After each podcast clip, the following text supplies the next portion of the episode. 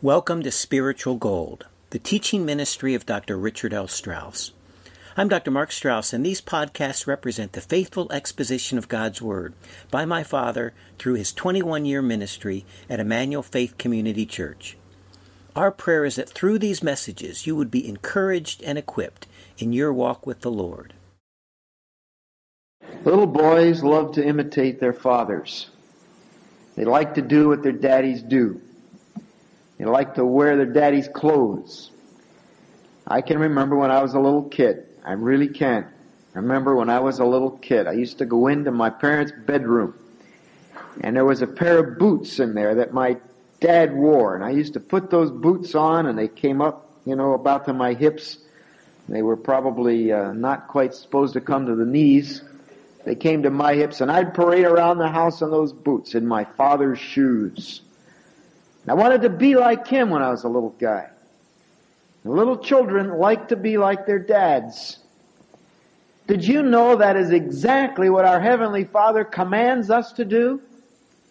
He says in Ephesians chapter 5 and verse 1, Be ye therefore imitators of God as dear children. If you know Jesus Christ as your Savior from sin, you are God's dear child. God, our Father, wants us to imitate Him. Wants us to be like Him. Paul's not the first one to tell us this. This was revealed all the way back in the Old Testament, in the law, in Leviticus, chapter 19, verse 1. And The Lord spoke unto Moses, saying, Speak unto all the congregation of the children of Israel, and say unto them, You shall be holy, for I, the Lord your God, am holy. God wants us to imitate Him, particularly in this area of holiness. Now someday we're going to be like Him. We are predestined, according to Romans 8:29, to be conformed to the image of His Son. Of course, His Son embodies all the holiness that God the Father is. And someday we're going to be just like Him. That is our destiny as believers. Nothing can stop it from happening. We will be like the Lord Jesus, God the Son. Meanwhile, God wants us to imitate Him as dear children.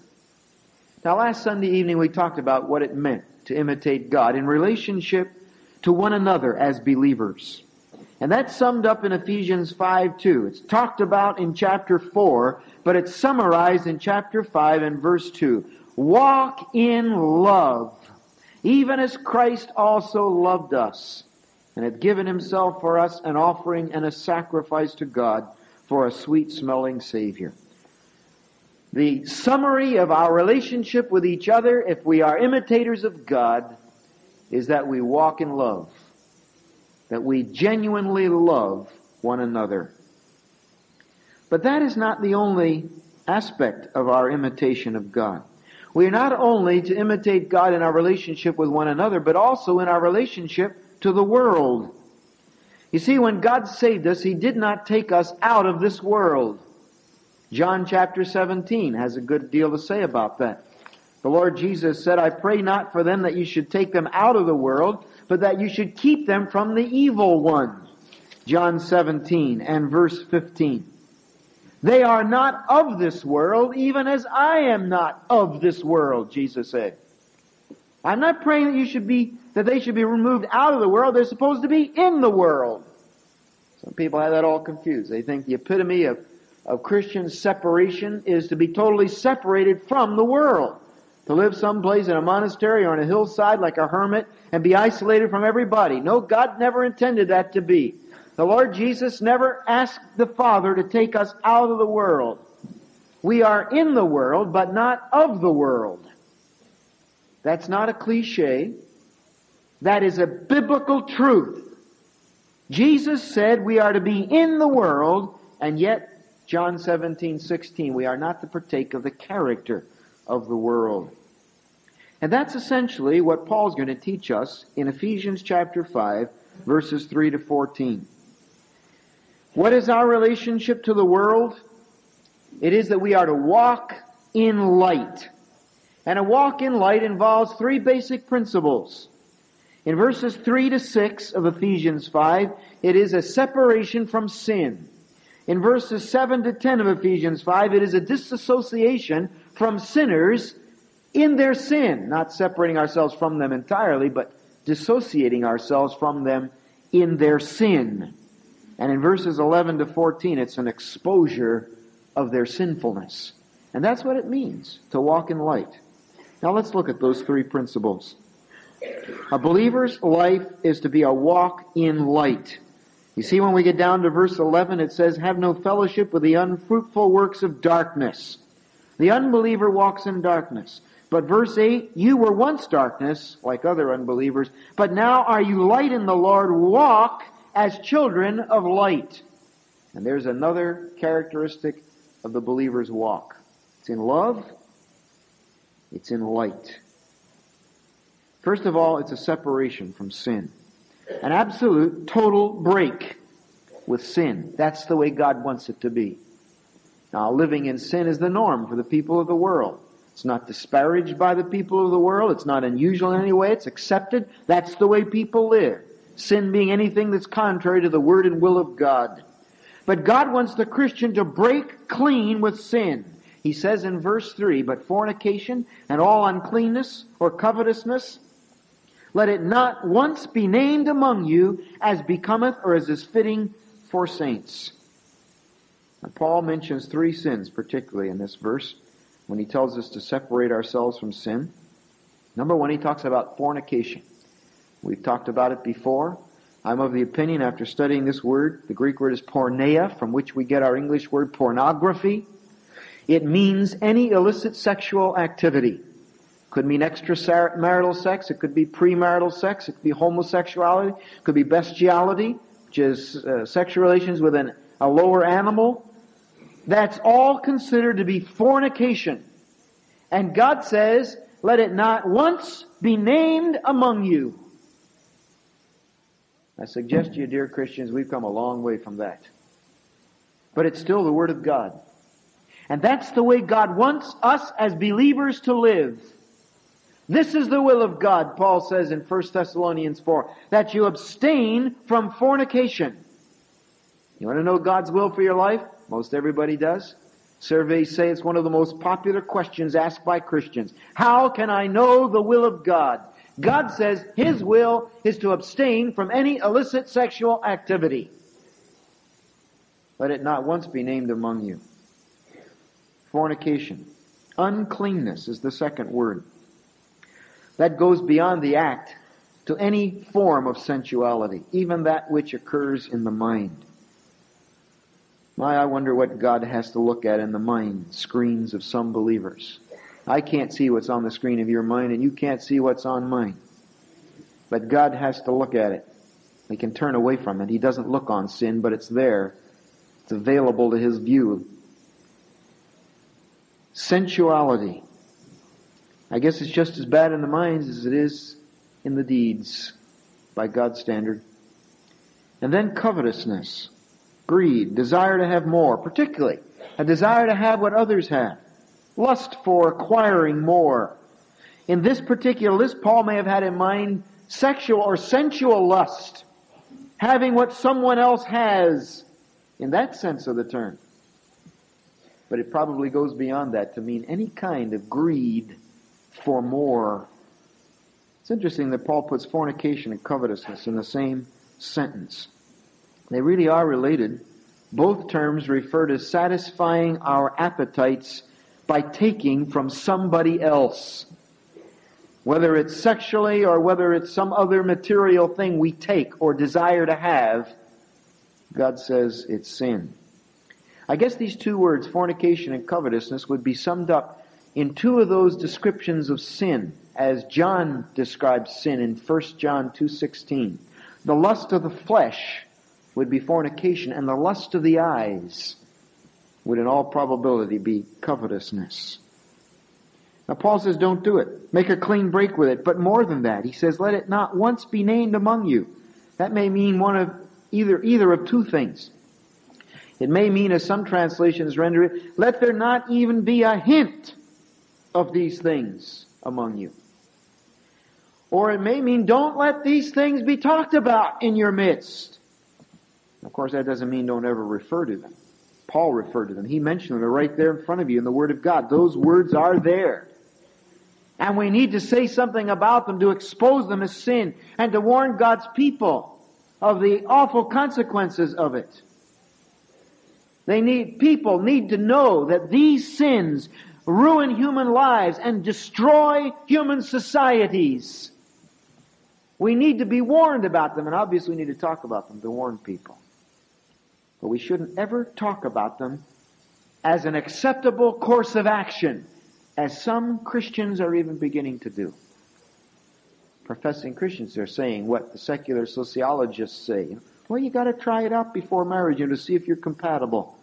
God says, let it not even be thought about among God's people, nor lingered on, nor dwelled upon, nor gloried in.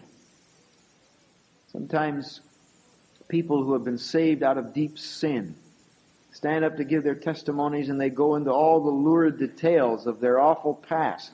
People are sitting there almost panting with their tongues hanging out, you know, sinning vicariously, listening to all the garbage that's being spoken in the name of a testimony. I don't think that's honoring to the Lord. I read about a youth pastor decided he needed to read all that his young people were reading so he knew how to deal with it. He filled his mind with so much garbage from the world that ultimately he fell into deep sin and his ministry was destroyed. That's the kind of thing the apostle Paul is talking about. Don't dwell on it. Don't glory in it. Some Christians like to get together for confession meetings and tell each other all their lurid past and, and their sin. The only time we need to confess sins to one another, folks, is when we've wronged somebody else by that sin. And then we need to get it right with them and seek their forgiveness. God doesn't want us to dwell on sin. He wants us to dwell on the Savior. It may be the idea that Paul repeats and emphasizes in verse 12. Look down there. For it is a shame even to speak of those things which are done of them in secret. Don't dwell on sin. Dwell on the Savior. Look at other sins that are mentioned in verse 4. Neither filthiness, nor foolish talking, nor jesting, which are not fitting, but rather giving of thanks. Filthiness. Now these incidentally are all sins of the mouth. The filthiness is indecent, obscene shame in speech, or in conduct for that matter, but particularly it has to do with our speech. Foolish talking. The idea of speech that's foreign to our goals as believers in growing in the Lord. It's uh, language and talk that has, that accomplishes no good purpose. It's silliness. It's non-edifying talk. May not necessarily be sinful, but at least it makes no profitable contribution. It doesn't rule out all uh, idle chit chat. You know, where we get together and say, "How are you? Fine." You know, weather.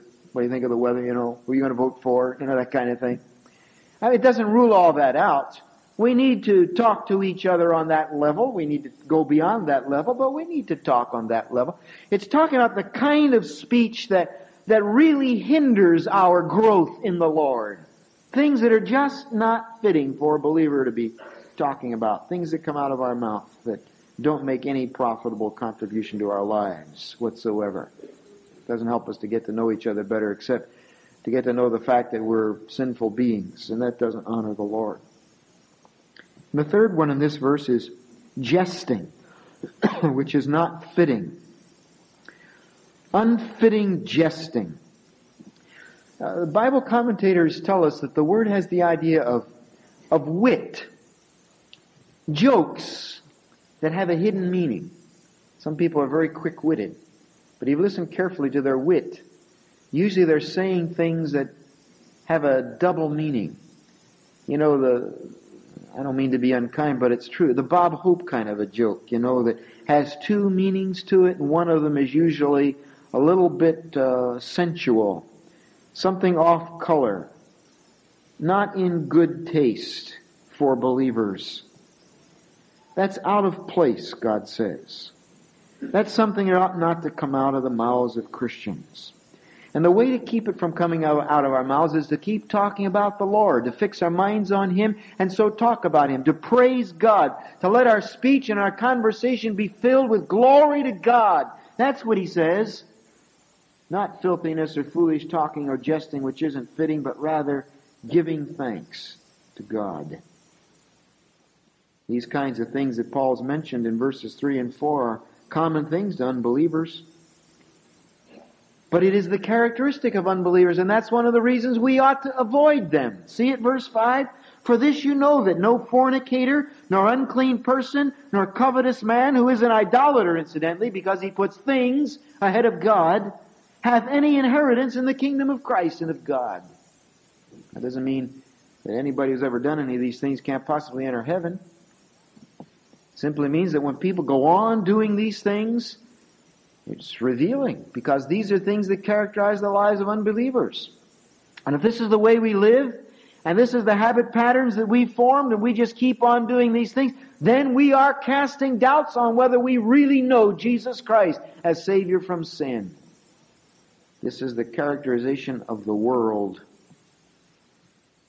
We need to make a break with sin because sin is the character of the unbeliever.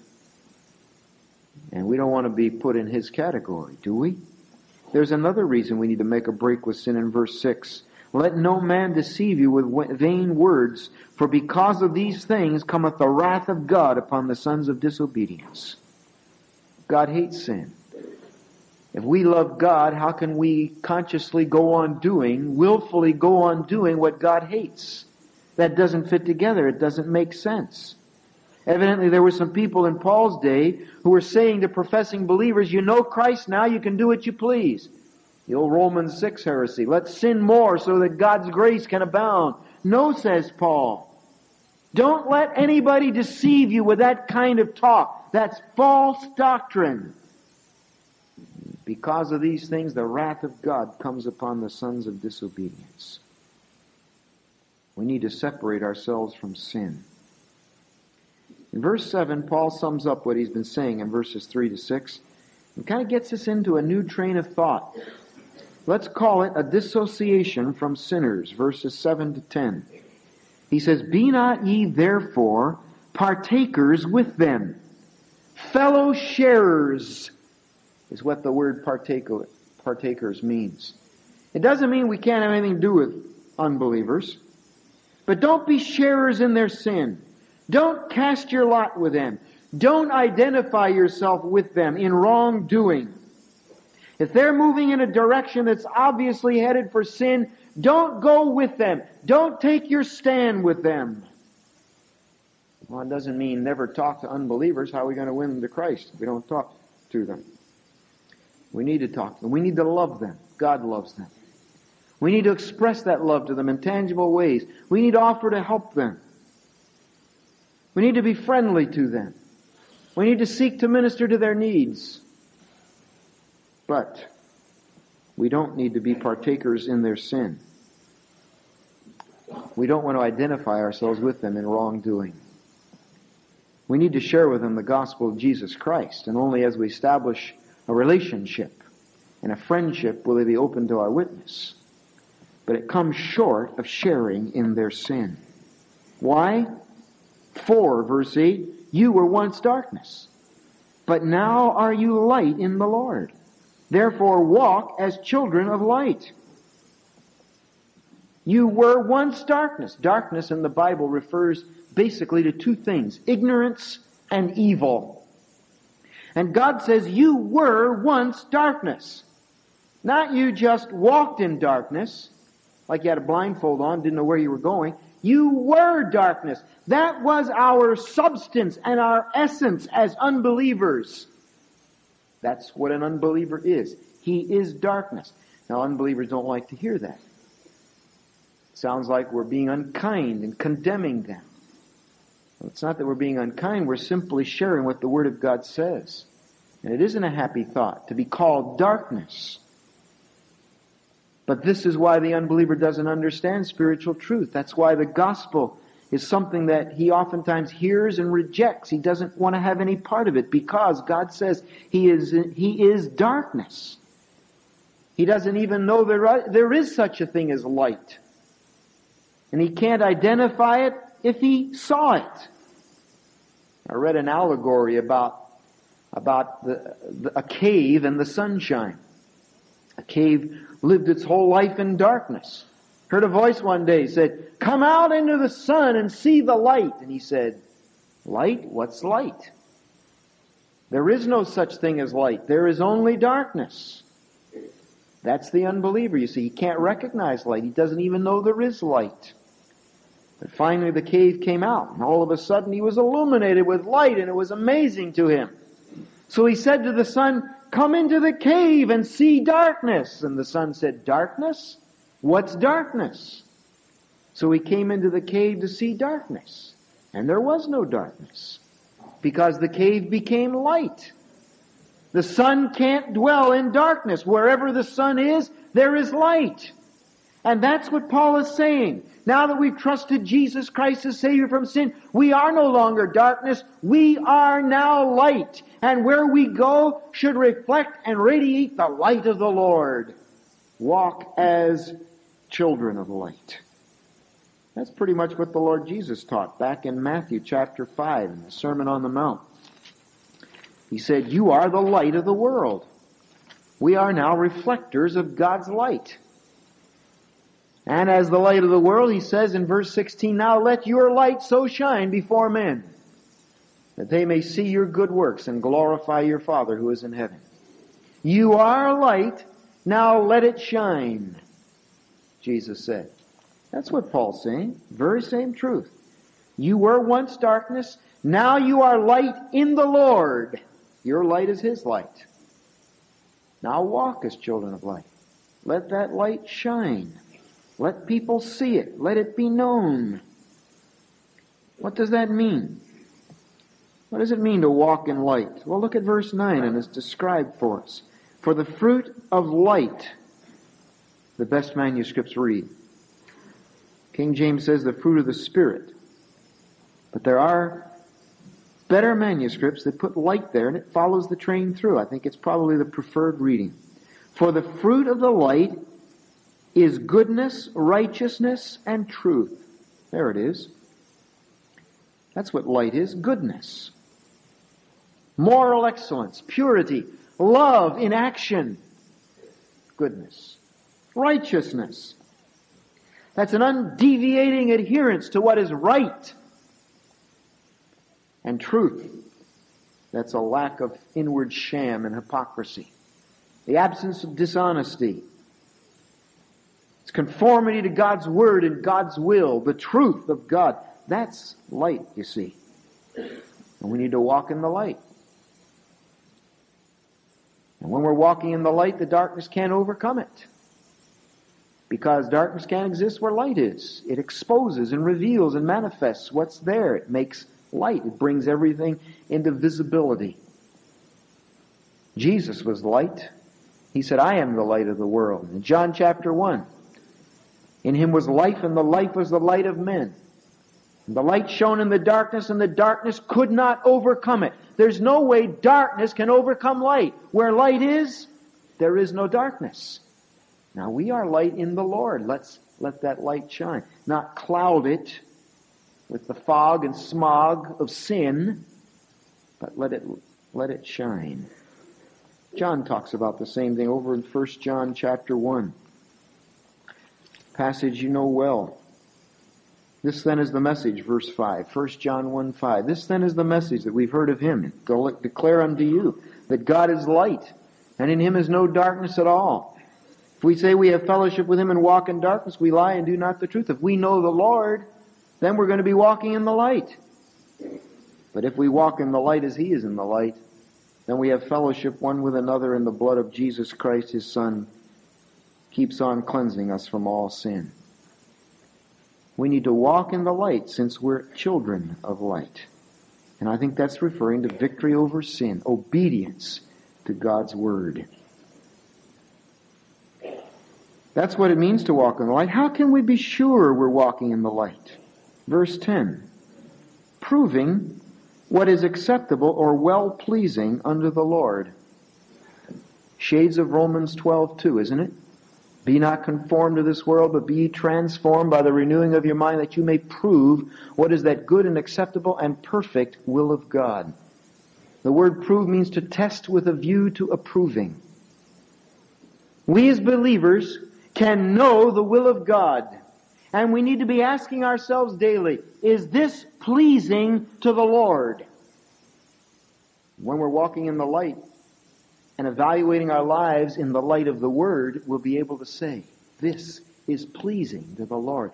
We will be testing with a view to approving what is well pleasing unto the Lord. I wonder if our lives are well pleasing to Him. I wonder if we're measuring our lives daily by the standard of the Word. Are we asking ourselves this question daily? Is my life today pleasing to the Lord? When we're walking as children of light, the answer will be yes. We will be proving what is well pleasing to the Lord. A separation from sin, verses 3 to 6. A disassociation or dissociation from sinners, verses 7 to 10. But in verses 11 to 14, the third principle of walking in the light is that there is an exposure of sinfulness. It says in verse 11, and have no fellowship with the unfruitful works of darkness, but rather expose them. King James says reprove, but I think in this context, the word basically means to expose. That's what light does to sin. It exposes it. You can't bring a light into a dark room without seeing what's there. And when we live and walk as children of light, exposes the sinfulness in the world around us. Because light exposes sin. Just as physical light exposes impurities. Dirt. You ladies ever wash a white shirt or white blouse? Think it was clean and then wear it out into the sunshine and look at it and realize, oh boy, it's not clean after all. You men ever polish a car in the garage and then drive it outside in the sunshine and look at all the spots you missed? All the impurities in your work? Because the light of the sun exposes the impurities, you see. And just so the light of the believer who's walking with God is going to expose the sin of the unbeliever around him. We don't need to be condemning everybody. We don't need to be preaching against the unbeliever's sin to his face all the time, putting him down, telling him he's wrong. We don't need to be dwelling on his sin, verse 12. Right here in this context, Paul says it again. It's a shame even to speak of those things that are done of them in secret. But all things are exposed and made manifest by the light. We're walking in the light, we're going to expose his darkness, you see. Verse 13. When anything is exposed by light, it becomes visible, one translation says. For anything that becomes visible is light. Now, that doesn't necessarily mean that because you're walking in the light exposing sin, those sinners are going to become light. Simply, their sin is going to be illuminated by your godliness. You don't have to flaunt it. You don't have to live a holier than life, a holier than thou kind of life and look down on them. In fact, that destroys the whole thing. All you need to do is in love and graciousness and kindness, just keep living as the Word of God tells you to live. It's going to expose their darkness. And in some cases, God's going to use it to bring them into the light. That, that could be one implication of, of this verse. When anything is exposed by the light, it becomes visible. For anything that becomes visible is light. Maybe God will make them light. Their lives will be transformed. They'll come to know Jesus Christ as their Savior. Through Christ's light shining in your life. Well, Paul summarizes this whole section on walking in light by saying in verse 14, Wherefore he saith. That means there's a quotation coming up. Awake, thou that sleepest, and arise from the dead, and Christ shall give thee light. Now that's obviously a quotation. Not everybody knows, not anybody really knows for sure where it's from. There are several passages in Isaiah that are similar to this, not any that are word for word. Some feel that it's a quotation from an early Christian hymn. We don't know where it comes from, but in this context, it seems to be talking to believers, basically. God's telling believers to wake up. A lot of believers that are sound asleep. Maybe some sound asleep here tonight, I don't know. But there are some believers, spiritually speaking, who are sound asleep. I mean, they're just living their lives, multiplying their material goods, living like the world lives, oblivious to the fact that people are dying without Jesus Christ. Sometimes they get so involved in the things of the world that their light seems to be fogged. They're not walking as children of light. God says, wake up! You who are asleep, you who are spiritually dead. That doesn't mean dead in trespasses and sin, as Ephesians 2 points out in all probability. Just means a, a deadness and a coldness. Could even be a dead orthodoxy. Yes, you know the Lord, but He's not real and vital in your life. You're not living for Him. You're not talking about Him. It's the kind of thing Paul talks about, I think, back in Romans 13. We're about ready to wrap it up. Would you look at Romans 13, verse 11?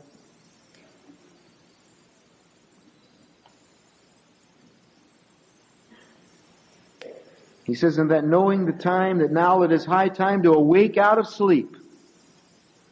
For now is our salvation nearer than when we believed. It's just as true today as it was when Paul wrote to the Romans. Our salvation, our ultimate entrance into the presence of God is closer today than it was the day we believed. So we need to wake up, get busy. The night is far spent, the day is at hand. Let us therefore cast off the works of darkness and let us put on the armor of light. Let's put aside these sins. Let's not let them even, let there not even be a hint of them among us as believers. Let's walk as children of light. Jesus is coming soon. We need to take advantage of the time. He said the same thing to the Thessalonians over in 1 Thessalonians chapter 5.